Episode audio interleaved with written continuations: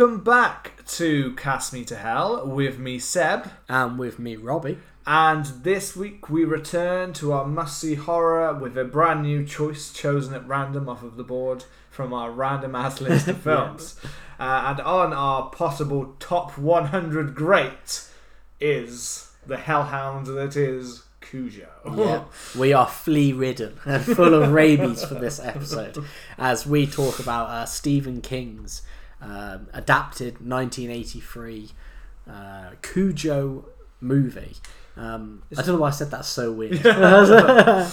I mean, to be honest, it, it, it also in my head, you know, this is obviously Stephen King and you know the idea of a killer dog, but I mean, the film could almost be a fair the movie, including Killer Dog. yeah, yeah, that's what it is. because it's basically more about an affair than it is about the dog. yeah, um, it was. Uh, I think this was the first watch for both of us as well, wasn't it? It was, yeah. I, I've heard about it several times. I my daughter has a top Yeah, that has uh, Cujo on it that I posted on Instagram that I was given by uh, friend Josh. Actually, gave it to me because of related to my dog Mia because Yeah. she always bites him every time he comes. She does, by. doesn't she? Or Yeah, gums him. She, well, yeah. What would you say is gums him? Bites him sounds really uh, bad, but uh, yeah, she uh, since she only has gums at the front, she's become a little bit more likely to occasionally nip people more than she ever used to. Yeah. But it's almost as if she's realised I got gum, so I ain't gonna actually hurt you. I'm just gonna gum you up real good. She can leave marks, but Yeah. she doesn't do that to barely anyone. There's literally only two people that Yeah. she does it. But yeah, so to those people, she is a hellhound. I believe it's Josh, it's Charlotte's sister, Oh. and uh, my dad Oh, are the only ones where she's like, "You fuck off." You get the fuck away.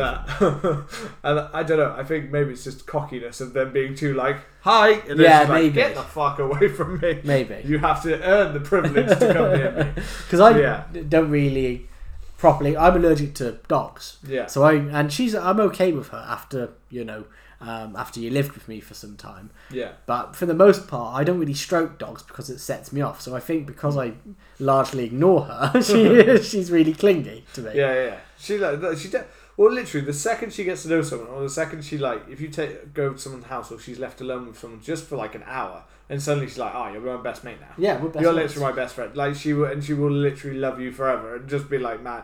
Because she literally like the second like you come into my house, she wails like Yeah, she goes crazy. ragged. Like at the top, she's like mad and she's fucking crazy like that. So she is like the most loving dogs, but obviously to those few people who she Yeah. has, uh, she has gone after, she is the hellhound. She is Cujo. She has, and on Josh, she even uh, I believe in, uh, maybe even on his ring finger, she she has left a mark forever. Oh, and when she thinks about him, it burns. yeah, scars.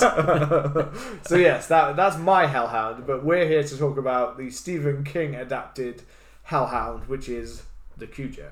Um, and as always, uh, before we get stuck into the film, I just want to give my classic reminder to uh, throw some love to your favourite rabid, flea ridden mongrel hosts by hitting that subscribe button and please leave us a lovely review. Really does help the show grow. I believe we're just out of the top 50 for the uh, Rome. Um, Apple Podcast charts, and just out of the top 50 for Canada. So the um, the international campaign is still going on, and we're still we're still clinging in. Um, so yeah, first time watching Cujo for both of us. Um, I was, I'd heard a lot about Cujo, and I'd seen snippets of the iconic scene where they're trapped in a car and Cujo's trying to get in. Yeah. Uh, It's, it's uh, you, you hear about Cujo quite a lot on like American. Um, I feel like on certain shows. I feel like it's mentioned in things like Friends and stuff like that. Yeah. I've heard it mentioned several times. Um, within the same kind of areas, like they talk about like, you know, Jaws made you want to stay out at sea, and Cujo made you not want to have a dog. Basically, Yeah. like things like dog made you scared of certain dogs, or people were scared because of Cujo. Um, and it's an interesting one because obviously I can understand why people would be scared of dogs, or if they were already scared, this wouldn't this would yeah, not not help, help you at all. it? No. Um, the idea of this kind of this dog, and it's interesting. And I, the one link that that did pop into my head was was Jaws and Spielberg, because I feel like this is told. This film is in a very like Spielbergian style. Okay. It's a very like family. It almost feels more like the way that Spielberg with like E.T. or even Jaws. He he tells very much like the family story. and the monsters kind of second, almost feel second to that at times. Like yeah, the plot revolves around that happening, but the creature comes second. I'm not saying that this is done to Spielbergian level of like it's not balanced as well. It's No. like something like that. It's not. It's not as nicely balanced. The characters aren't as well rounded as say your, your Jaws or your yeah, ET. And ET comes to mind because it's it's the mum from ET. Dee Wallace is Yeah. the mum in this film. Uh, Donna in this film. Um, this uh, speaking of who actually directed it, it's directed by Lewis Teague, who did um, thing, films like other horrors and things like Cat's Eyes and Alligator. yeah. Alligator Fox as well. Alligator Yeah. is a good film. So he's done a he's done a few of those. Um, Romancing the Death of the Nile. Uh, no, so the Nile, Romancing the Stone, like the uh, Michael Douglas kind of uh, Danny DeVito films. Yeah, Um, so he's done a few of those uh, different kind of horror and some more mainstream kind of films. Um, and you know, it, it's per- it's perfectly fine. It- you know, it, it sometimes feels a little bit on the. It does to me. It, it felt like a discount Spielberg. It felt a little bit like a almost bordering at times on like your TV movie kind I mean that's what I got. I mean I, I didn't so much pick up on Spielberg to be honest, because a lot of Spielberg's films are, especially later Spielberg, are a lot bigger in scope and scale. I think. I mean I Yeah. I got the Stephen King vibes straight away. You know, it was very small Yeah. town. It was you know family. There's a lot of family drama, um, and very much it's similar to Spielberg. I guess is the creature or the mo- monster and the horror is a layer underneath that, and we get to know the characters, and then we get the horror. Um, Another one thing I did notice is that uh, Charles Bernstein, soundtrack nerd, um, Charles Bernstein did the uh, theme and did the soundtrack for this. He would later go on the following year uh, to meet with Wes Craven and to do the Nightmare on Elm Street theme. And obviously, Okay, he made yeah, yeah. he made which is an iconic and classic uh, theme. However, he only actually worked on the first Nightmare on Elm Street, so that theme there is really iconic and is played throughout the whole of the series. Interestingly, he was he only kind of did it I think for the first one. I think that's quite common practice. Like they have like one person make an iconic theme, and then people just like Yeah. reuse it and redo it in little ways and stuff like that, and take it from there. Like Yeah. a lot. Yeah, Like you get someone like say John Williams or something like that. Like sometimes he stays with the projects, but sometimes he's had certain ones where he's done like say. I the Superman theme, which has been used in lots of other areas, but yeah, he's not like always part of it, kind of thing. But people rework it or change it, Yeah. things like that for sequels. I think the to be honest, I think the uh, the the plot idea of this film is great. I think every most people have a pet, and the idea that your pet could turn on you is pretty terrifying. Even though you know, um, like Carrie, my cat, she looked at me when I said that. She's you know very placid. She's never hissed. She's never scratched. She could still be uh, like a cat She can can be pretty. turn, she could yeah. still turn. And then you add a Saint Saint Bernard, which Yeah. is a massive fuck off dog. Yeah. There was one, and on its hind legs, I read this because I googled the biggest uh, Saint Bernard that I could locate and track down on its hind you legs. literally look I found it, looked- and I, I thought held it I found down it, and I killed measured it. it I measured it. Yeah, it it was From head to five nine. yeah, it was five nine. Yeah. I'm five eight, so this dog has got an inch on me. You know, this dog could make love to you. this dog could make love to me. This dog could top me. You know what yeah, I mean? you'd be the bottom. I'd be the bottom. and it's fucking and uh, Saint Bernard's a massive dog, so it's it's a terrifying prospect, you know. Yeah, it it definitely is. I mean, uh, I mean, the one thing is that I though I expected that what you just said, I expected to be the plot of the film. Yeah, The idea of the their dog that then starts to turn against them and maybe starts to do things which oddly I think would have actually made it scarier because you would have got more of the emotional, Emotional connection connect. between the dog yeah, and therefore it makes it a harder situation and a harder thing to do yeah, and I do think that that would have been the more interesting take on this. And that has been played in other. I have seen that obviously played out in other places where they've had to do this kind of situation where they've had to choose to get rid of the dog or put down the dog or things like that. yeah. Um, but yeah, that was where I thought. Whereas this one kind of takes a different. Where it's it's uh, it's the Campbell family that actually Yeah. own the dog. You know, a little bit more. Um, on the lower income, you know, kind of- you know they struggle. They kind of Yeah. fight a little bit more redneckish kind of style. Um, so like we, it's interesting because you don't get the idea that the dog's not looked after, but the dog's more free to roam and kind of just goes off on its own. yeah, goes off Um, and fucking chases. They do show at times that they do care about the dog though, so it's not like the dog's mistreated. So it doesn't necessarily give good reasons for like going against them, but it's almost more like they didn't want it to be the family in case the dog is like, well, the dog can't kill one of them because that's the main family we're trying to protect or whatever. Yeah. I mean, um, but to be honest, my my main thing coming into this film was, you know, is obviously like I said at the start, is the fact that it has much more of a perspective on the family, and the dog is kind of occasionally gets shots in of how it's Yeah. changing. Um, the opening shot is for the dog, of course, Yeah. where we're chasing the rabbit and then and the rabbit through there, and, and you got the whole idea of the you know the dog goes into the hole and then it's full of bats. yeah, The rat, you know, where the rabbit's got away and like, oh yeah, I've made I've made it away here. When actually, you know, he's about to get gobbled up by bats. he's, a, he's a, yeah, he's about to get uh, a, a bat deafened yeah, from all those bats that are probably going to be like, well, we'll have you. yeah, gobble up, Um, boys.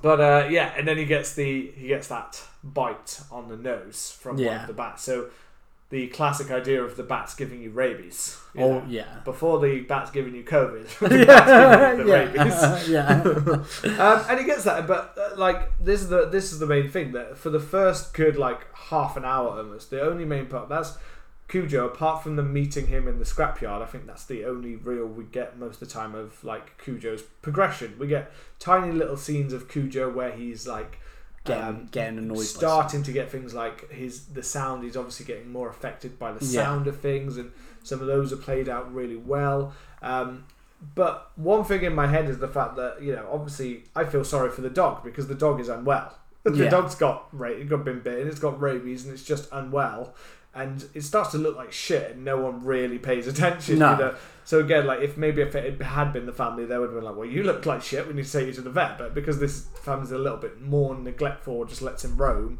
they don't notice when he literally looks like he's got custard in his. Well, yeah. Well, the kid notices. The kid's like, Cujo doesn't look great and is acting weird. yeah, But then the woman, the the mum is like, well, don't yeah, don't bother your dad now. You know he's he's an asshole. Yeah, he's angry. yeah, Just let him let him get home from work and chill for a bit. you do get a a couple bit of beers and then mum, tell him. because Yeah. yeah, they have that whole storyline. Uh, Again, there's not really a lot to their storyline. It's pretty much like they somehow win the lottery of a five thousand pounds, and then the mum Yeah. seems like they're going away. But you also get have the question: of, is, is she going away? As in, she's going like they're they're leaving the dad or something like that. It Yeah. seems like they're like going away and like yeah, we're probably not coming back.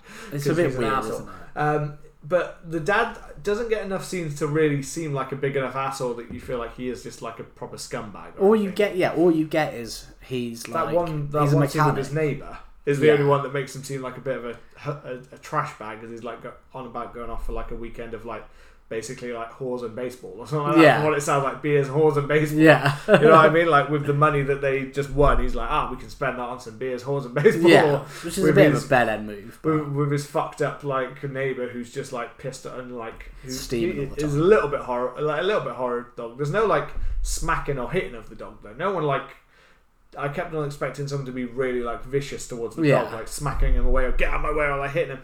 But there wasn't actually any of that. Interestingly enough, they it's just more like occasional shouting at the dog or like Yeah. yeah or you know or people just showing themselves to be a little bit vile like those characters do. But this is the interesting part for me is the fact that um, you know some of this is interesting, and I do find the Cujo parts when he start when we the way that they show like him start to get really annoyed and the way Yeah. the dog and you know the way the dog's perspective and stuff like that, which obviously I assume um, I haven't read Cujo the Stephen King novel. I've Or read me. some Stephen King, Yeah, but I'd assume that we get a, obviously a lot more description and detail of how the dog is maybe affected by that Yeah. Stephen King because Stephen King does tend to have quite sometimes a quite long-winded way of like describing the elements of something Yeah. and what happens. He does tend to put a lot of detail and description into certain things. So Yeah, I imagine there's a lot of description into what Cujo's like maybe thinking or feeling or the perspective of the yeah. dog. Because in this, it just seems like he's do- just experiencing his Joker arc, and Yeah, then he's yeah, like yeah. had enough. You know? Yeah. like he hears he's like he's in the uh, mechanic. The- you know, yeah, or someone's welding or yeah, something, yeah. And he's just like, oh, I'm fucking sick of this, and walks off. yeah, yeah. And then like something you else get happens. like the like, screeching with the metal, and you do kind of see his eyes kind of widening. But yeah, this is this is the interesting part for me though. Even though we get those, you know, I felt more still felt bad for the dog in general because I was just like, well, the dog's just ill. And, Yeah. You know, it's not even a case of this dog's actually like a real shitbag of an evil dog or a dog that's been like badly mistreated. So it's, It's a just a shitbag. yeah. It's just got rabies, and rabies causes them to go for, like to go shit. Yeah. Um, you know, I don't know if it causes them actually to go anywhere near this level of bad shit. No, definitely you know what I mean? But uh, it does apparently from those evil bats. Um, but it's it's more the part that that's feels like such a minor part of this movie, Yeah. and most of it is about Dee Wallace's affair, Donna with what's his name, Steve, I think. I don't is. even know. I've literally my the note I've got is the plot Steve idea Kemp. is great. Yeah. He's referred to as Kemp, I think, quite often. That's Yeah. why. and then it goes uh, classic Stephen King setup. I didn't make any notes about the op- the dra- the opening drama because I just I found myself I didn't give a fuck about any of these characters.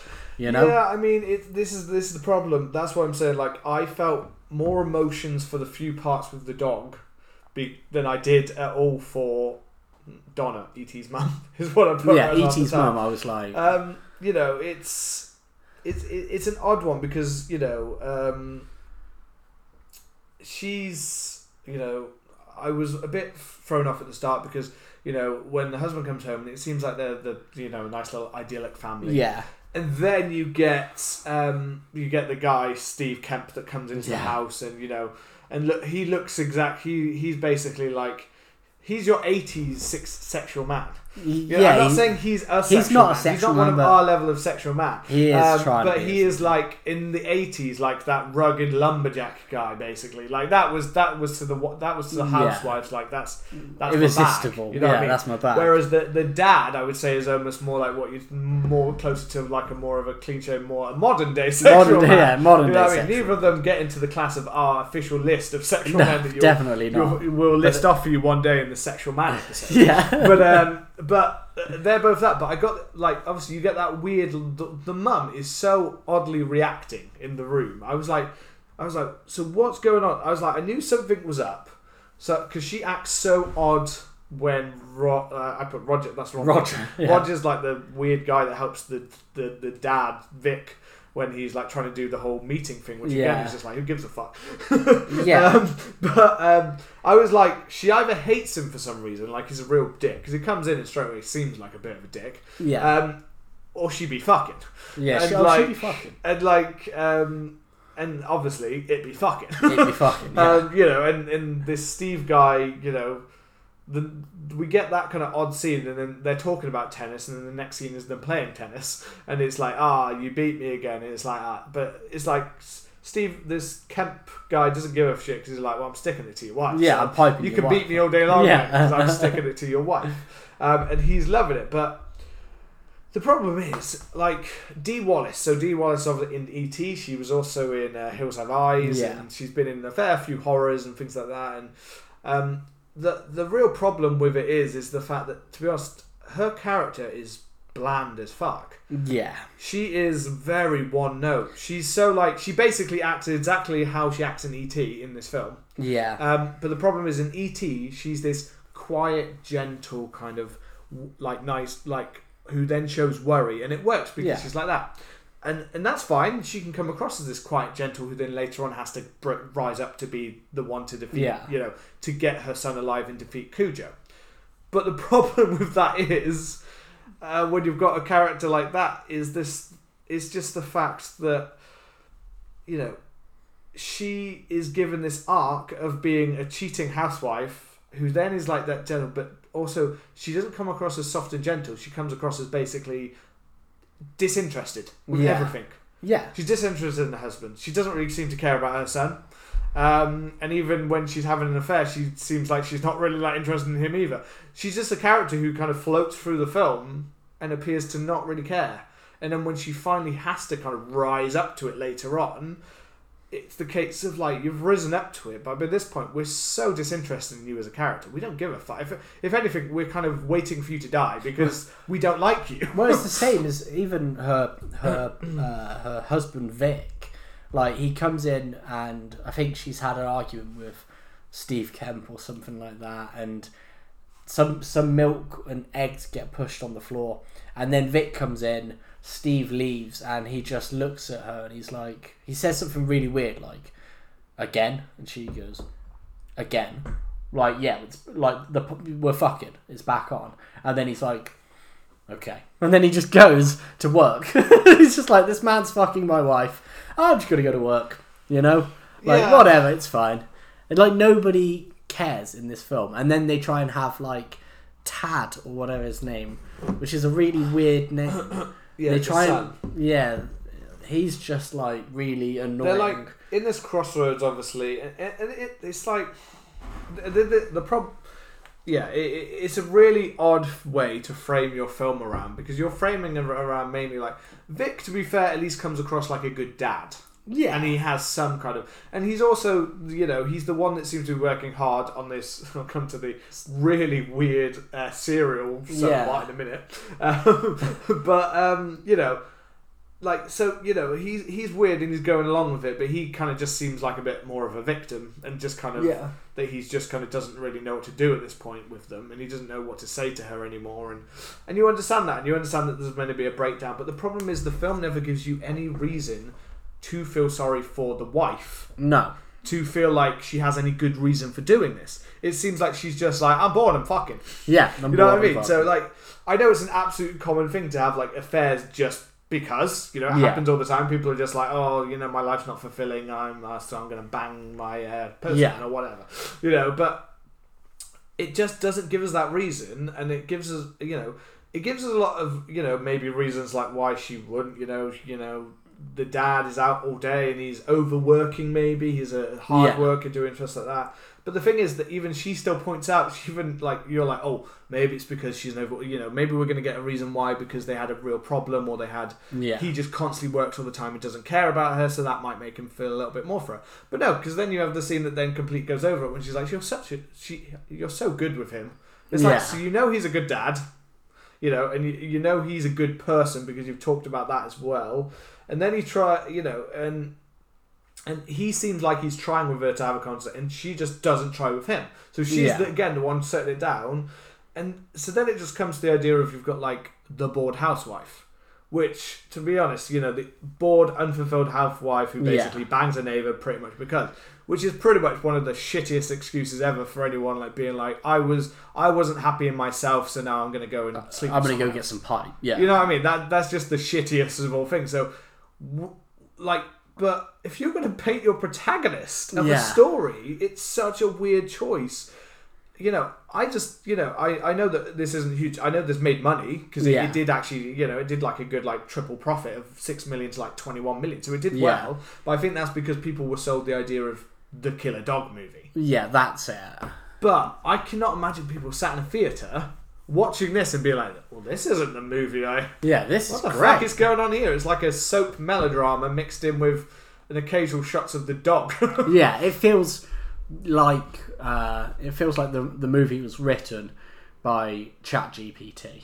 Like somebody went write a Stephen King movie about a killer dog, and it was it just listed like there's a there's a woman having an affair and dog has rabies, and they're like there you go, and then they just say to Lewis Teague, yeah, mean, film this. this, but Cujo is is one of the ones that's highlighted as one of like Stephen King's. It's one like, of his favourites. Yeah. So I, I, it definitely makes me want to read the novel. I imagine the I'm- novel's good. To be I'd honest. imagine it has that. I just, I, I just wonder where they've gone against it. I know as also though that Stephen King can get a little bit weird with these things and a little bit like off, which is kind of what makes it interesting. You know, like the the children orgy in it or things like that. You know, Yeah. There's always a bit, and I kept thinking of certain scenes, going like, I wonder if this got a little bit more into it, a little bit more in depth, a little bit more clearer. Yeah. And instead, they've just watered it down to basically just a standard affair when there was actually more to it, but they were just like, let's keep it simple. Yeah. Let's keep it more simple. And that's where a lot of these go wrong because they don't take the interesting parts, they just take the basic ideas and then put it into a film. Yeah. And this feels like a very basic idea. I can't imagine, uh, but these characters don't seem like Stephen King characters either to me. That's why I say Chat GPT. Yeah. Because like it has the it has the very very loose DNA of a Stephen King film. You Yeah. have characters, you have a focus on drama and conflict within the, those characters, and then you have a horror lurking in the background, Yeah. and they're gonna cross paths eventually. However, it, for me, it feels like the the family drama is so bland and hollow that you don't really care about it. And then there's not really enough with Cujo. You see him getting pissed off like twice, and then he what I put in my notes is then he goes to dark Cujo, which is a really cool scene. But yeah, once he goes dark, like you just get random shots of him. My note was literally that I bet the dog uh, the dog looks literally pissed off, and I'm sure it is because. Well, you know, look at all the shit they put over him. It looks like he's been dipped in strawberry jam. yeah, Because the dog just looks like he's been coated into like reddish, like, and his whole fair's like up, like he's been putting something Yeah. sticky. Well, Well, they- they, just they- picked up the dog and went, "Here's a big." Here it is. Well, it's American, so here's a big figure jelly. yeah. Dip you in. And then, Don- and then they just like slap some custard on those eyes. Oh yeah, the eyes are bogging. But they they used a couple of dogs, um, and they even used a man in a dog costume Yeah. at one point. But the But they even uh, and uh, like a, a larger a larger dog dressed up yeah, as in another. Saint Bernard. That's so good. I also say that. I was looking at the poster for this earlier, and I was like, "Who the fuck does uh, Cujo look like?" And uh, I'm going to put this on Instagram. I'm going to get the picture, but the dog looks like Nick Nolte. Do you know who that is? No, let me. Have you look up Nick Nolte, and uh, his the dog just his face looks like angry Nick Nolte.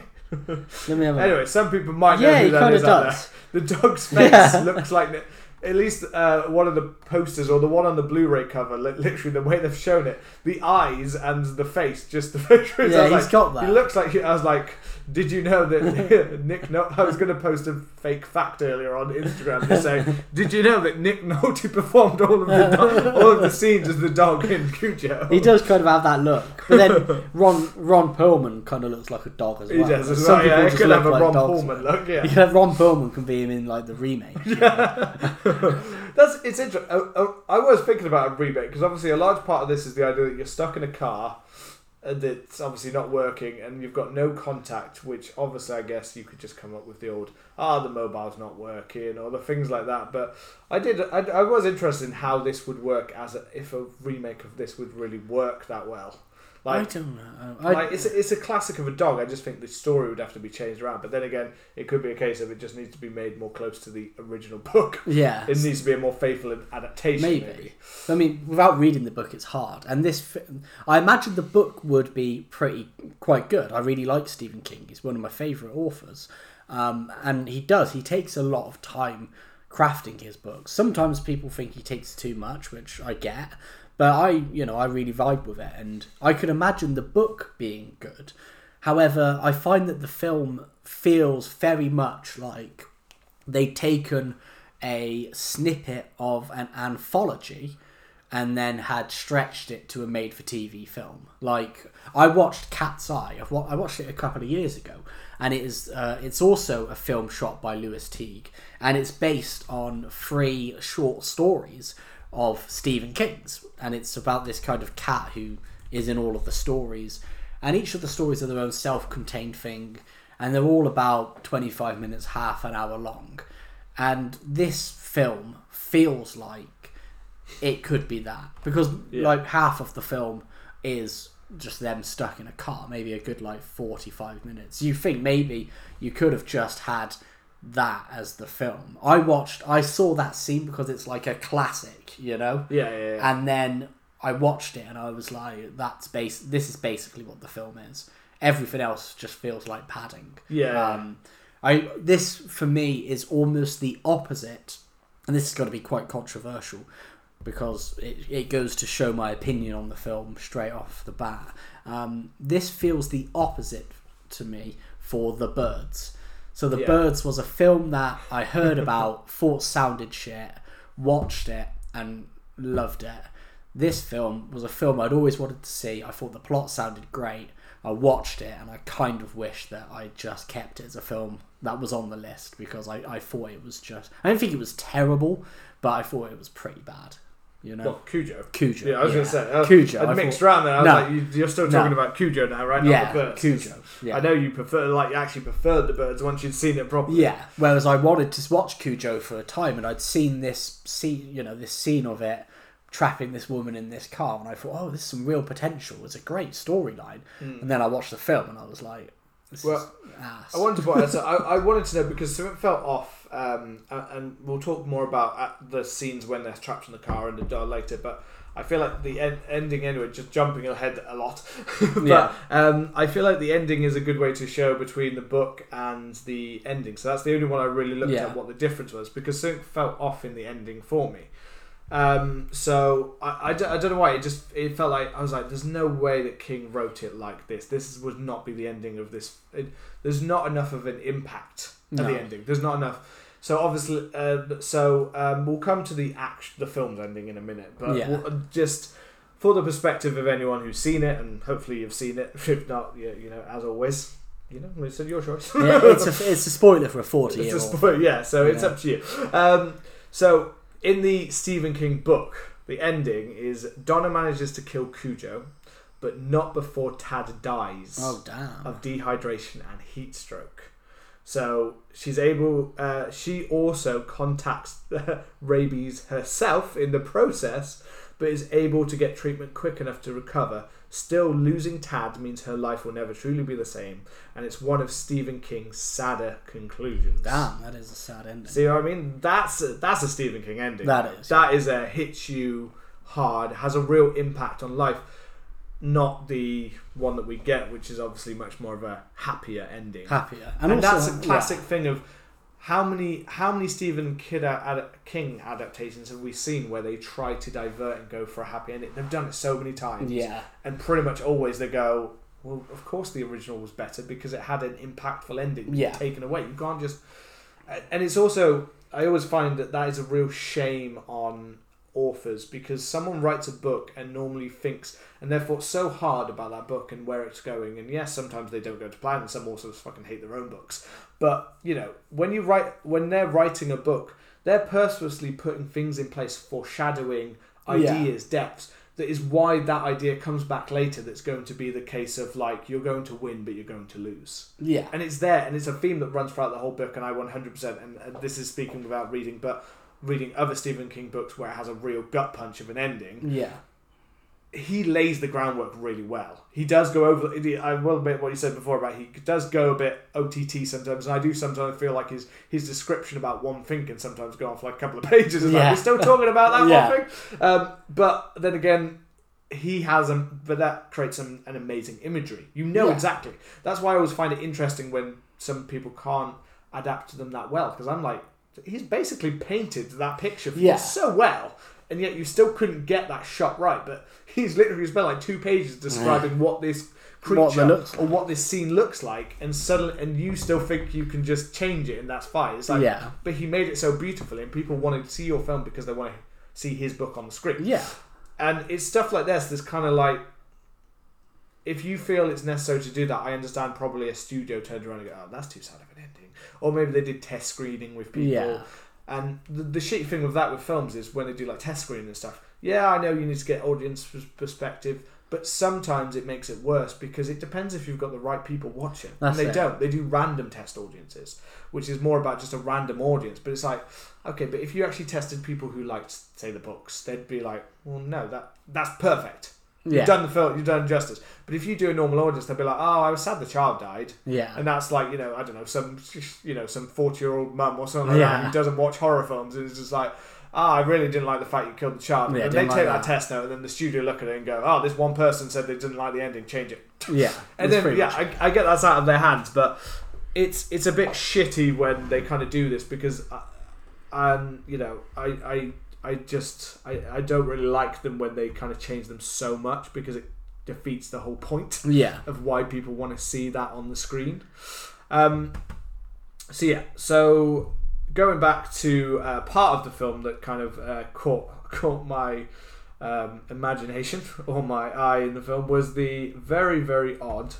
So I'm jumping back a bit for a little bit. I'm going back to some of the build up to our uh, adulterous v hellhound. ah yes, yeah. That's pretty much what this film is. and I'm thinking about the weird cereal ads, the dad's job. Yeah. I want to get that sub- subplot out of the way. Um, you know, most of it is, and I don't even care to talk more than a, a moment about the fact that most of it is about the fact that a a ad that is make is selling a lot of cereal, and the dad's so happy about it at the start of the film, then turns out to give the kids have got some sickness from one of the cereals. Yeah. The company fucked up, and now the company's blaming the dad for their ad campaign, even though the ad campaign has nothing to do with them getting sick. No. And that's basically it. Apart from that, the dad has to go off away for a little while and leave the son who doesn't want to be left because of he needs to fix this, so he needs to go off for a few days, and that's Yeah. what kind of leads to a lot of this. And the son loves the dad a lot, but doesn't seem to like the mum barely at all. Yeah. Which again, based on what I just said about the ending, sounds like in the book that's not the case. But in the film, for some reason, they decided to really be like, "You're gonna fucking hate this. Yeah. Yeah. This is a goddamn bitch." hate each other. But but the cereal ad is so fucking weird. It's uh nope, nothing wrong here with the weird guy in a suit Yeah. who's like eating a bowl of cereal. And I was just sat there going like, who the fuck wants who the fuck wants to eat a cereal? What child is like, yes, we're gonna follow the word of the weird man in the suit The weird man is telling me nothing's wrong here. Yeah. Who they call the professor. Yeah. Apparently that's the character they created. Like it's literally like I was looking at that guy going, you know, that guy's like a nonce. He's just got massive nonsense. Like I was like, all I could think was like, oh, I imagine him like, you know, he's basically sexually harassing someone, and all he's saying the whole time is, "Remember, nope, nothing's wrong here." No, nothing's wrong here. As he just slivers into a kid's bedroom. No, I nothing mean- wrong here. What's wrong with the old animated tiger? You know? Yeah, what's wrong, yeah, what's wrong with Tony? Yeah, what's wrong with the Or old Coco. tiger? Or Coco, yeah, exactly. Yeah. What was wrong with those guys? No, we need to bring some weird guy in to be like, weird man in nope. And it's just such a weird phrase to be for a cereal ad. I was just Yeah. like thinking like, who designed the idea that the cereal ad is some weird guy like sat telling the kids nothing like but also it's a bowl of cereal. What was gonna be wrong Yeah. here? What was gonna be the problem? you just sat there racking your brain like screaming at the screen. What was gonna be wrong with the Yeah. cereal? Well, Why? If, if anything, if you saw an advert and somebody was like, "No, there's nothing wrong with this," you'd be like, "There's something wrong." Like, Like, why are they this, saying in this universe? Is it the case of every food is possibly tainted by something? Yeah. like literally, like every, like on normal as like when you say like a child like eating cereal in the morning, like that's like half of them with some animated character. But then, like, and then it's like in all the other ads, it's like delicious, but may contain may contain serious poisons. May contain asbestos. and then the professor is like, no, nothing's wrong No, here. nothing's That's wrong why here." ours is the best selling cereal Yeah. on the market. It's like a bowl of glass. It just makes wrong no here. fucking sense. It literally just makes me think all of the food in this universe is tainted. yeah. Every food is like, we have to tell you there's nothing wrong with this food. We've Yeah. eaten it, it's okay. Like, this man will eat the food in front of you, children, and that means it's okay to eat. Exactly. ChatGPT writing. Someone is, write me a cereal advert. Nope, it's fine. That's what it fine. It's okay to eat this food. That's the whole idea. yeah, so, you know, um, that's one subplot knocked out of the way, which, again, is just. Just seems Weird. It's, it's a reason to, for the dad not to be around to protect the child. Yeah, So basically. there's a reason to put the mum v hellhound, um, you know, and to kind of like jump. Obviously, the the other additional subplot, which is part of that, is the adultery, Yeah, and that's the pointless addition of Kemp and his jealous guy. And later on, we have um, the whole police detectives in the house because when the dad does come back after it, while while they Yeah. are stuck. We're gonna. I'm gonna mainly focus on the. Uh, I think we should mainly focus on the car and the Cujo That's what as one is. main area. So I want to get this out of the way so we don't need to talk. But um, only because there's another weird thing that I found in this. So the Kemp character like comes into the house looking, like looking around, picks up an apple. That was one weird because I was like, "Why are you picking up Yeah, a are you fucking picking up apple?" a fucking and he apple? walked through the room. She's he not gonna- eat the apple. He just walked around the house with the apple. She's not going to be in the apple. Yeah. He's like, "Is she under this Is apple?" she into this apple? And it's just like why? Like weird. it seemed like such a weird direction choice for the director to go. Just, just pick up that apple. Yeah, That's that sounds weirdly like set. pick up pick up that damn apple, boy. Because it must you have been 80s sexual man, Yeah. you pick up that apple. It must have been a director's choice. Because if he just walks in, like the imagine the I mean, actor it could be the actor who's just like, this is this is an interesting part of my character. He likes to pick up he, apples. he likes apples. Well, he likes to pick them up but not eat them. But it's really weird because you imagine you're directing somebody and you're like, okay, you're looking for the ex girlfriend that you're having an affair with in this house. You're angry, go in. And this actor just walks in and picks up an apple and then walks. You'd be like, what like the fuck are you it as he's staring over like into the kitchen, which is actually when you see the wider shot, is actually an open space. So he could have seen from across the room that there's no one stood in the kitchen, but he still has to go like, ah, "I'll take." As I'm leaning over, I will take this apple. I just fucking love Now it. all I can imagine is like just the director being a right pervy kind of. Now bites the apple. Yeah. How do you like them apples? right in his ear. It's just like Yeah. take your top off. I just imagine him eating an apple Yeah. he's watching it. Just we slowly stare at him eating an apple. Yeah. Eat the I don't know where we're going. With that. Yeah. then he, he grabs a knife. Like we, uh, well, no, I don't know if we see him grab the knife, but he like lingers his fingers over the knife, and then obviously the dad comes home and his house is his room's been like the mattress has been like cut up. Yeah. Of course, he's got to be hiding perfect. in the mattress. But here's the weird fucking one. Here's the real weird thing for me from the dogshit police officers who are like when their officer later goes off like half Yeah. a day half a day later and still hasn't come back they're like i'm sure he's still out on, on just out looking at the house it's like he went fucking half a day ago lads. Yeah. like you, you don't give a shit but that same detective that stands in the house they're in the middle of this like crime scene the officers like are like going around like checking things and Yeah. you know taking evidence or whatever they're doing you know there seems to be loads stood in one room yeah. but it's also the fact that he talks to him and he's got a saucer and a cup Yeah. and he's got so it's like wait you came like because Vic only arrives afterwards so it's not like the case of like he's gone round and been Yeah. like does anyone want a coffee while you're doing your investigation no this officer has obviously walked into the house and been like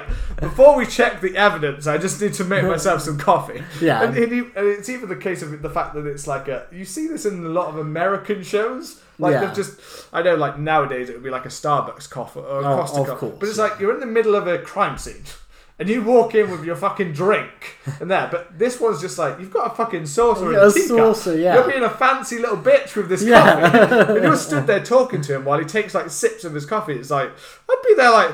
Who the fuck told you you could have a coffee? Just like one, you're being a, you're acting like a Yeah. dick to me, and two, who the fuck told you could take my drink? I know. Just makes himself a coffee and stuff, and takes a fucking saucer. I swear, I've definitely seen some kind of parody thing before where literally like a guy walks into a crime scene and all of the officers are stood there with like coffee, like coffee's just drinking away. like, Yeah. all right, mate. just like drink. Uh, I don't know why. All I could in that whole scene I could stare at was like my weird mind just constantly glaring on one object and like. Why have you got a sauce and a cup in your? Where so did you weird. get it? Why? Like, this is what these are, and as you'll notice, these are the choices in this film that I had time to just like mindfully like go away from and just be like, oh, I, yeah, I don't care. Well, the film's What so, I care about is that apple or the that film's cup so and saucer. fucking boring that you're just looking for other stuff like Yeah. that. You know. The only time it is interesting is Cujo, which is what we came to see and what we barely get much of. yeah. And even that kind of wears out its welcome It quite does. quickly. You know. Um, so anyway, so yeah, anyway, that was less about the Kemp character Yeah. being the whole affair storyline, and more about the saucer and the cup, Well, to, the mean, officers being yeah. dog shit, and obviously, so let's get to the main Yeah. point of the film, which is Cooch. the mum in their broken down car go back to the Camber's house Yeah. to get some help, and no nobody's there at the time. Um, oh, actually, sorry, we've actually already had two deaths by this point. Yeah, the well, dad get- and the neighbor are dead. We get the cool, the the really cool shot where we get Dark Cujo, where he's out in the fog, and the little kid's like, "Cujo, where are you going?" Yeah. and Cujo's like looking at, "Should I fuck this lad up?" And then he decides, "Nah, I'm going," and he walks off into the fog, and it's re- it's really cool. It's like the is only shot, shot. in this. I was like, "That's class," and then And it, it, that one is legitimately tense, and also because it's Stephen King, yeah, it's legitimately tense because you're like, well, Stephen King likes to kill a kid. yeah. So you're I- thinking, I was like, is he going to kill? And he's the only one he doesn't. He seems to react to his voice and be a Yeah. bit like, it's like, and and again, this is this is why one thing I think is impressive is what they do with the dog. I know it's not hard to use animals in it, but the dog most of the time. I can kind of get something from Yeah. the dog. You know, when the dog like switches from being angry to then being like recognizes the boy's voice, there is like a change in the dog. Yeah. Like you see that kind of like a note, like his eyes kind of like less like Yeah. on. not saying the dog literally like from direction. All right, do this one. Like this is your choice. But so again, that's the director obviously did some well with that kind of part. Of it. That's Nick Nolte being a really Sorry, good Nick actor. Nolte Nick being a Nolte fantastic being actor. a fantastic That's, actor. that, that's who. Yeah, sorry. I, I'm, I'm acting like a dog can do that expression. but Nick Nolte is Nick Nolte did the facial shots of the dog. Nowadays, they just CGI Nicolas Cage's face. So yeah, they were. Yeah. Cujo. Now, And that's a Cujo I'd watch. yeah. There is one. There is one moment that I found really funny. Is after Cujo leaves that, he's just like walking through some fields, and mm. he's just looking for a scrap. And Yeah. you're like, what the fuck is Cujo Oh, doing? yeah. He's like, he's like just walking to looking find yeah, someone. looking all like brutalizes, like his body Yeah. is all like getting fucked up. Which again, I don't really know why the rest of his body changes so. Like I get like the stuff happening to his face, but his whole body is like coated in this layer of like. Well, that's what it got me because I don't because uh, I don't think dogs can sweat, can they? No, So do- dogs through their they um they pant through their they do the paws they Yeah. have a kind of that, and they pant and they let out a thing, but. No, so it's not like he's getting a layer of sweat on him. Yeah. So I was like, why is his whole body covered in this like layer Slime. of like slimy jam? yeah, it's fucking weird. Yeah, so it's a bit like his whole body, but again, it's to give him this effect of looking like this proper rough, like, and he does look proper rough at points. Yeah, at He points he looks really Um, real rough. So yeah, we get the neighbour's death, the, the the asshole who we've only met for one ever scene, Yeah, who comes out throwing his trash. He, j- he apparently just throws his trash outside. in front of his throws it. He I just love has this pile, and it's literally, but it's literally as simple as straight like Cujo just walks by looking for that scrap. He's and just looking for a scrap. Ah, there you are. there you are. Yeah, Let's do this. I'm You just gonna literally body this guy. to get up on his hind legs and just Yeah. start fucking pounding it, I'm just gonna yeah, giving pound him him. that right hook. yeah, I'm just gonna start. He just goes, yeah, here's a scrap. I'll take it. And he gets him, and Kills then he, he legs it into the house for the For shotgun the, for the gun, yeah. off the side, and before he can even do it, Cujo's like grabbing into his stomach and ripping into him. Uh, we don't get to fully see it. It's not. This isn't really one of those where we get to fully see like that. We get a little bit more later with the police officer, Yeah, but with this one, we kind of just see like more quick attacks, like the dog and stuff like. yeah, Even when the dog, even like obviously they're not going to hit the dog, so that's why every time it looks like they're coming towards him, it kind of does a cut. So you don't actually see. Yeah. You hear the dog like making noise, but obviously they're not going to show you just Yeah. brutalizing Yeah. the dog. Um, you know. Um, so yeah, and then the dad. Then after that is coming after the family. He knows the family are gone. yeah. His family, the Camber family, the mum and son, um, and he comes in and finds him dead. And and that one's super fast. Yeah, he just It just cuts up. off. Well, it cuts off, doesn't it? To his like. Yeah, but he just that's it. That's what I That's mean. it. It's like real fast. It's He like just he, he gobbles runs, he gets cornered, and then he just runs up, and it just cuts off. You Yeah. don't, you don't get to see anything happen to the dad. No. I do know that there is a. I did notice when I was doing all I was scrolling, there wasn't uncut, but I just tried to watch a normal one of it. Yeah, we're trying to do theatrical, aren't we? Yeah, so Experience it there as might if we be a, the there might be a version out there where I don't know he tears his throat out, so it's a Maybe. bit more brutal. But uh, in this version, it was pretty pretty standard kind of take. Like I would say that this probably would pass as like a PG thirteen or something like that. Maybe I could have twelve. Actually, PG 13s are twelve. It's twelve A, isn't it? Yeah. That's what I mean. I'd Yeah, I could imagine that. it Like could. it's maybe because the dog's scary, it would add more to that. But I'd say uh, that's about all it would get. Um, but yeah, th- this is what I mean. We get these quick ones, and yeah, uh, I guess maybe it's just because it, it, it's a it's a dog attacking someone, and, it, and it's Yeah. and it's creep. You know, it, it, it, the thought of the idea of it approaching you and It was, overpowering you like it that was is- rated is- R in America. Okay, Yeah. interesting. But it's um, obviously back then though. I get in the eighties maybe. Yeah, maybe. Um, but I get the idea of um, you know this being a very scary thing, and for a lot of people, the idea of their dog turning on them is is a scary, scary thought. Yeah. Um, which, as we said before, I think if it had been a bit more based on their family and their dog, it would have been a little bit. I think would have worked better. Yeah, Um, definitely. I think it would have. But um, you know, the dog is a, it is effective in the way it works. You know, it's exactly what you'd expect to see. It might just be because this is exactly what I'm expecting to see. I'm Maybe, to see a dog just jump up people. yeah. growl at them. So that's pretty much what it does. Um, the the one I thought was a little bit more effective is the police officer that comes to check once, obviously. Yeah, I think that was that was a bit better. Um, as I said, there's not really much. You know, um, Donna and Tad get there in the car. It breaks down. They get out. The dog. The dog is pretty much. He's pretty much there straight away, and they get straight back in the car. And Yeah. he continues to like bash at the side, and he climbs over, and he at one point he looks like they've covered him in soap because he just basically soaps up the window with his Yeah. rabies.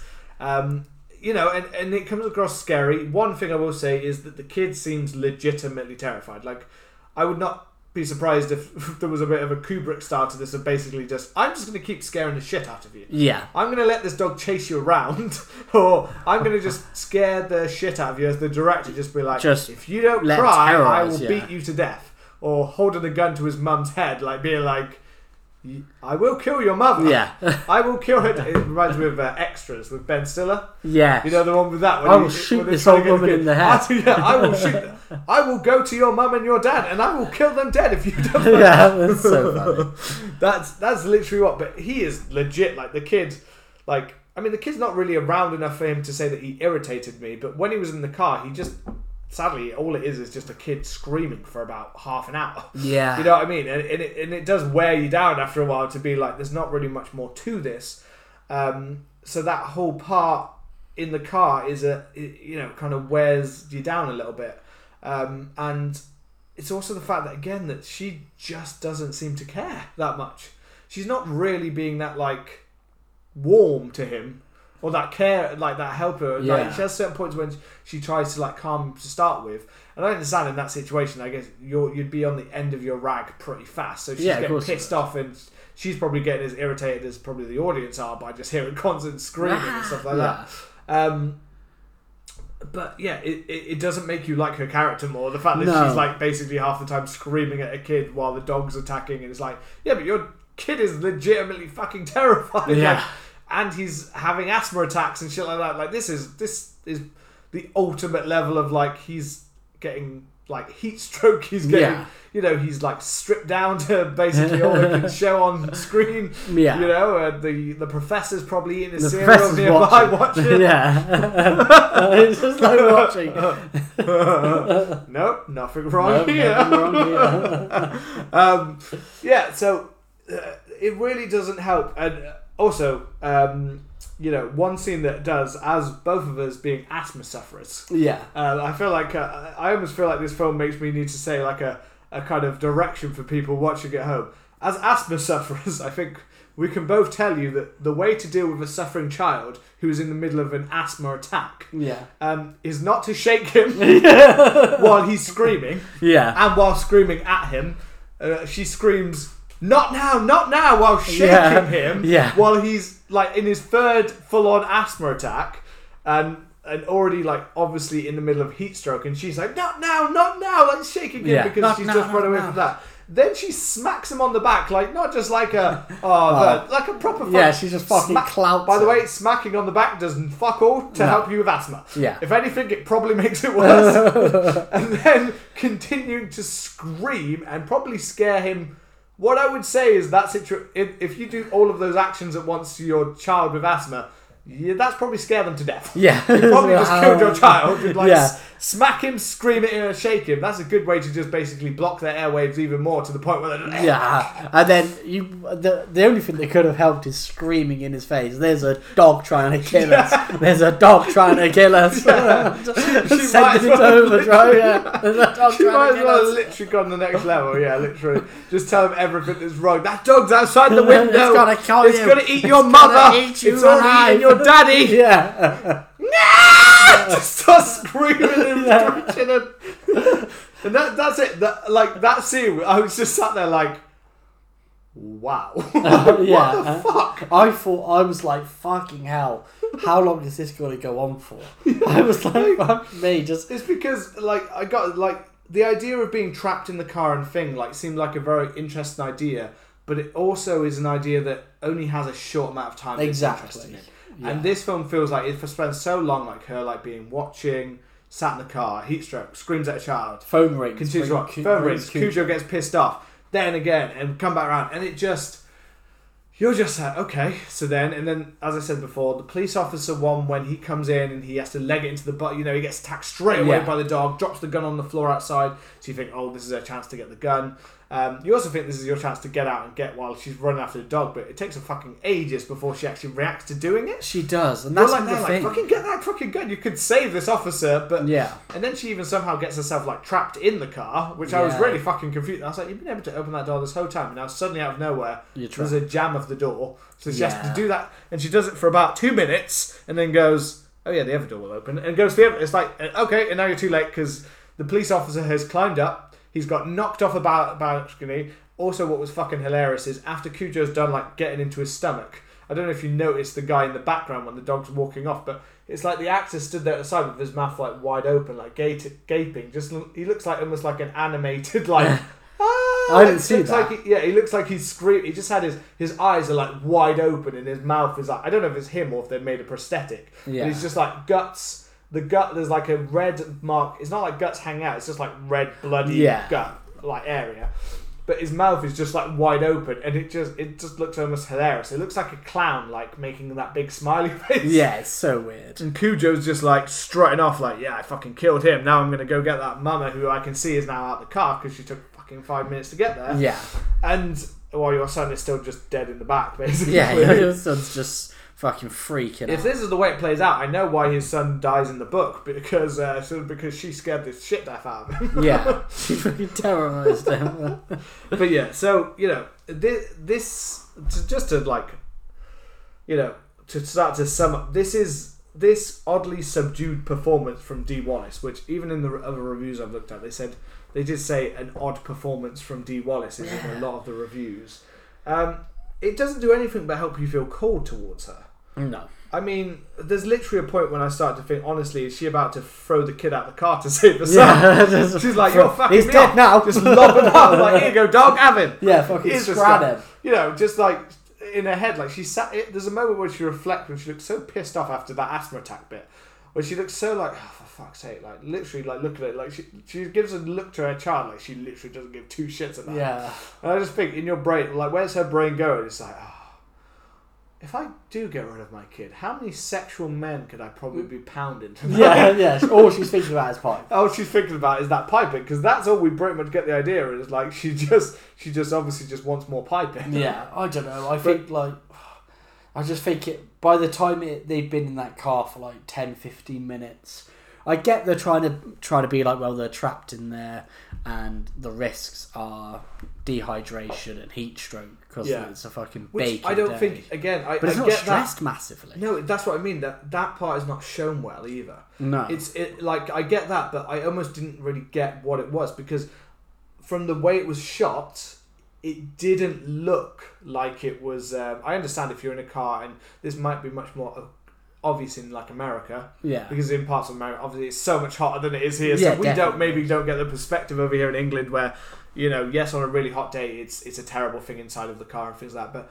There was something about the way it's directed that although it's sunny, it didn't look like it was like a boiling hot sunny. No. So you didn't really get that idea. So yeah, you saw them sweating, but there was just a point when the kid was basically out of all of his clothes, and I obviously had not got the whole heat stroke thing idea that the heat because it just didn't. I know she had a bit of sweat around her face, but she'd just also been outside fighting a dog. Yeah. you know what I Yeah. mean. So you know, You'd be sweating. so uh, there was a bit of me like, why the fuck is the kid in the back looking like some kind of weird golem creature? Yeah, I was just like, oh, I made you take a little Yeah. stick take there. Be- being uh yeah you definitely made a good choice to not have another coffee because i'm like But yeah I'm, I'm going to another dimension um and it's a big cup as well but i love that the well, that's I- what we're drinking. yeah so i was just like watching it and yet again i hadn't completely picked up on the heat stroke dehydration element so i was just like Why's the why in the middle of this has the sun just been like I know what I'm gonna do I'm gonna strip yeah. and then it kind of clicked like a little bit later. But I don't know. I lost like I lost interest in this film quite quick. In all honesty, It's yeah, and then obviously when she does get outside and she she smashes Cujo with the baseball bat and it Yeah. snaps, and then Cujo kind of has that dazed moment for like like what the fuck you got me, and then he jumps at her and obviously you, you think Gets it's the end because the baseball bat goes into him, yeah, and again you're just kind of think oh it's over or it's and or yes, but after all of that, it also feels a bit anticlimactic, and it's kind of like, ah, again, I feel more sorry for that dog than I do for you. Yeah. well, to be honest, with that bit, I was like, okay. I mean, it's not it's not supernatural forces. It's fucking big dog with rays. It's just a dog, so yeah. So I mean, I I mean, not I'm not advocating this, but I think if I took five swings at a dog with a baseball bat and then stabbed it, probably yeah, I think you'd be dead. you know, like so I was I, I mean, that. I don't think she. I think she only hit one of out of the five, though. I think no, she I'm swung sure a lot. she clumps it a couple of Oh, times. did you? I only thought, I only really noticed to like I'm sure get one proper batting. I, I saw a lot of like missed hits. It's swinging, but I think she hits. She might hit it two or three times then. Yeah. But still, enough to Yeah. kill it. You know. It is a- so you are there, but at the same time, you are getting the feeling because she goes over to the house. There is that like, mm, I think he's still going to pop up one more time. Well, I was thinking, is it gonna? Are they gonna do like a, a Jason Voorhees with this dog? You know, like What Jason X yeah, yeah. reanimated? it into- reanimates with, so- with nano machines, and then they did. It just bursts through a window, and I was like, "Fucking hell!" So she does the natural thing of putting a bullet in his head. You know, starts gunning it down. yeah, as the yeah, she's managed to save. Yeah. So in this version, she saves Tad from. She manages to bring him back alive. She saves Tad from the uh, heat stroke and all of those things, and his asthma attack, and apparently, yeah. So apparently, yeah. Again, which, again, that that that way that she did it actually, I don't think would even work because Yeah. by that point he would have his his chest would be so closed up that the air that she's pumping in Ain't wouldn't get in. it. It wouldn't do Yeah. shit. Um, so it wouldn't work. So the Stephen King even more naturally makes sense because Yeah. that wouldn't work, if, especially if he's not bre- if he's not breathed for the last few minutes. He's, he's dead. Yeah, but for the happy ending, it has to have that. At which point, there's a noise outside, and they start to. And uh, Vic arrives and looks around and goes, "Holy shit, what's going on here?" And then outside the door walks um, Donna and Tad. Tad in the arms, looking again like he's kind of dead. yeah, he's just died again. He died. In the, he died on the way from. Um, Fuck it, I think Vic let, does. Vic runs up to them maybe, and then I think they hug and freeze frame. Freeze frame. And again, we've talked about these freeze frame kind of being in 70s and 80s horror in a lot of our last Reese episodes because we keep Yeah. popping up because we've done a lot of 70s and 80s in the We last have few. must see horrors, you know.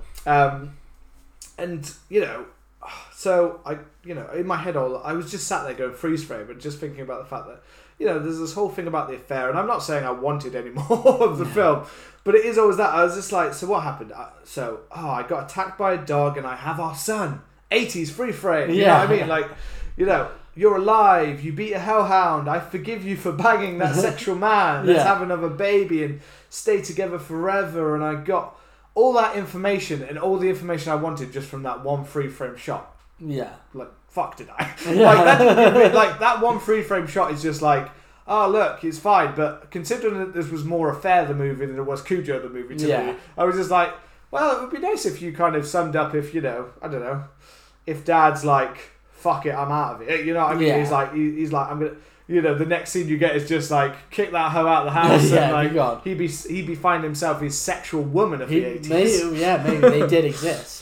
But yeah, so um, w- but we assume from that final lovely shot that it's uh, ah, all is forgiven. All is you beat a you beat a dog to death. Yeah. Family is more important, and killing a big dog will put things into perspective. The key message of Cujo is basically if you're having troubles in your relationship, beat a dog to death. Beat a dog to death, yeah. It will solve all of It your will solve problems.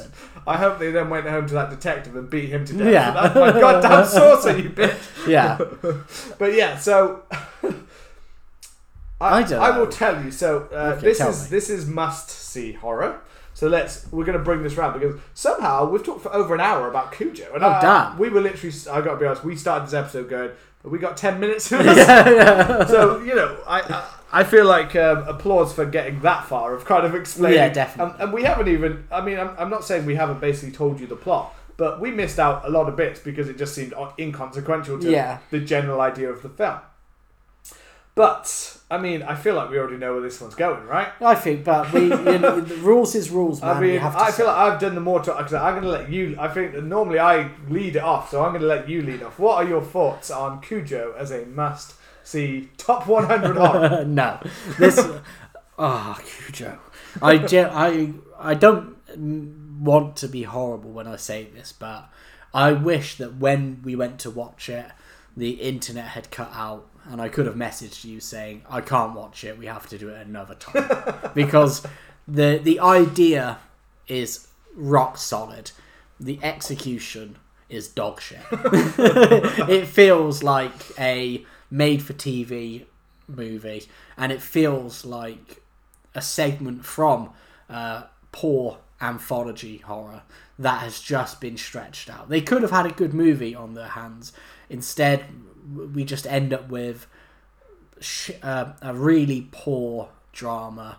We end up with some okay moments. The the bit with Cujo walking off into the fog is cool. Cujo looks pretty intimidating at moments, but the the iconic moment of them being in the car just felt like it dragged on too much. I didn't think there was any tension in the film. Um, I'm not saying it was a horrible film or it was terrible, but I, f- I don't think it's must see horror at all. I think it would be for a Stephen King purist, being honest. If somebody asked me to recommend a Stephen King movie to them, it's not going to be this. But if you were trying to watch That's all of them, be top ten it's not going to be top films. ten. No. um, overall, is it must see horror? No. It's not even. It's not even the best creature feature or film about killer animals that I've seen. I don't know what this is. Pretty much called the peak of like dog horror, Well- basically. But I'm sure there's a better dog horror out there. I'm sure there is. Uh, It's just Uh, how, how many dog horrors do you know? That's what I mean. I'm, I'm sure there probably is one out there. As I said, there, there was a more interesting way I think to take this, and I guess that might come down to the source material. But yeah. you know, we'll, I will now. I now have the interest in going to read Cujo, not based on the film, more on the fact that I'm. I, I believe in Stephen King, and so I believe Yeah. there must be something better than what we get in the execution here. No, So you're a you're a 100 percent no. And, no, I'm gonna put this dog down, kind of boy. Um, and to be honest, most of what you said, I, I agree with. I, it's it, it just doesn't work excuse away. What it mainly doesn't work by is that I, I said before, and I kind of stick by the idea. I think I feel like they were trying to go with the Spielberg style melodrama, which you get in a lot of Spielberg films, which is a well balanced act of having both horror and tension that builds towards it and suspense Yeah. that builds towards it. It has many shots that made me think of that Spielberg or even Hitchcockian, like the one in the car when it it spins, you know, when it keeps Yeah. spinning until it wakes up in the dad's like nightmare, and oh my god, that and that that felt like a very not their shot because they'd done it better than that, but it felt like they were trying to do that kind of interesting tracking, you know, Yeah. like the zoom ins, like the zoom in in uh, Vertigo or Rear Window or Jaws, you know, those two linked together. Um, so you know, I feel like he tried to do it, but they just don't have. Sadly, the director just doesn't have the the sleight of hands to be able to balance these things to make both interesting characters that you just want to know their story, and then also a monster threat, like in Jaws, for instance, which does Yeah. it so perfectly, where you've got all of that part and it builds towards like this, I guess, in a car with that or on a boat, you know, big build up kind of thing, where you're looking at those two. But the the problem is that you know one, they built interesting characters that you actually were happy to spend half an hour without barely any Yeah. monsters. This, it made characters that were mainly unlikable and our protagonist who's very unlikable. yeah. You know, and, and, and generally just isn't. I'd almost say to the point that Dee Wallace was miscast in this role completely, and we needed someone who could have pulled off a bit more of that balancing act. And Yeah. there might be people out there who are purists and love Dee Wallace's like horror history and be like, "What the fuck are you on about?" But, Yeah. you know, I, I just I don't don't see it. I just don't think it worked that well, and I you know, and I think it just hasn't been able to pull off the balance of horror. And the only good thing I can say is I do respect the work that was done with the dog, and I felt the the dog was as good as you could have got it. Just sadly, it just needed some better direction to pull off a little bit more Yeah. you know, to make it a little bit scary, to make it a little bit work, and you know, dipping the dog in jam ain't scary enough. Yeah. You know what I mean? Like, yes, the dog looks horrible, and I actually liked some of the bits when they kind of showed off the dog's senses and stuff like that, and that he was really starting to get agitated by things. I liked those part of the films. The problem is, it's surrounded by that horrible, the not even subplot, main plot. Yeah. Cujo is the subplot here. Cujo is one of the many subplots. It Yeah. feels in a film that should have been about the family, kind of the fact that their dog is turning against them. Seems Yeah. like such a simple idea, but an effective idea, you know, that would have worked.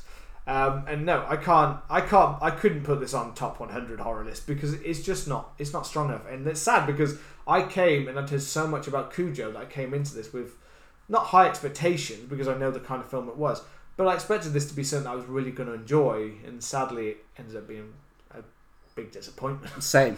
yeah, so Same king. sadly, I can, however, say that maybe I could imagine if you grew up, I could see how this film would be scary. The same way, you know, with Jaws or any other monster one. If you grew up like you, if you had Yeah. watched this when you were like eight years old, Yeah, probably. you might have been scared to shit, and you wouldn't have remembered. it. To be fair, you wouldn't have even got any of the affair crap. You would have just remembered Cujo being scary. as shit. Probably, yeah. So it would have been terrifying. So of a certain age rate, and if you grew up with this film, I totally understand why you will think this is a terrifying horror, and the nostalgia probably works for you. Yeah. But as we've only just watched it now as adults, sadly that just doesn't work for us. yeah. You know, it, it just man. doesn't work. Um, and that's pretty much all I've got. So this is uh, my third no. This is your second no. It is. on must see horror.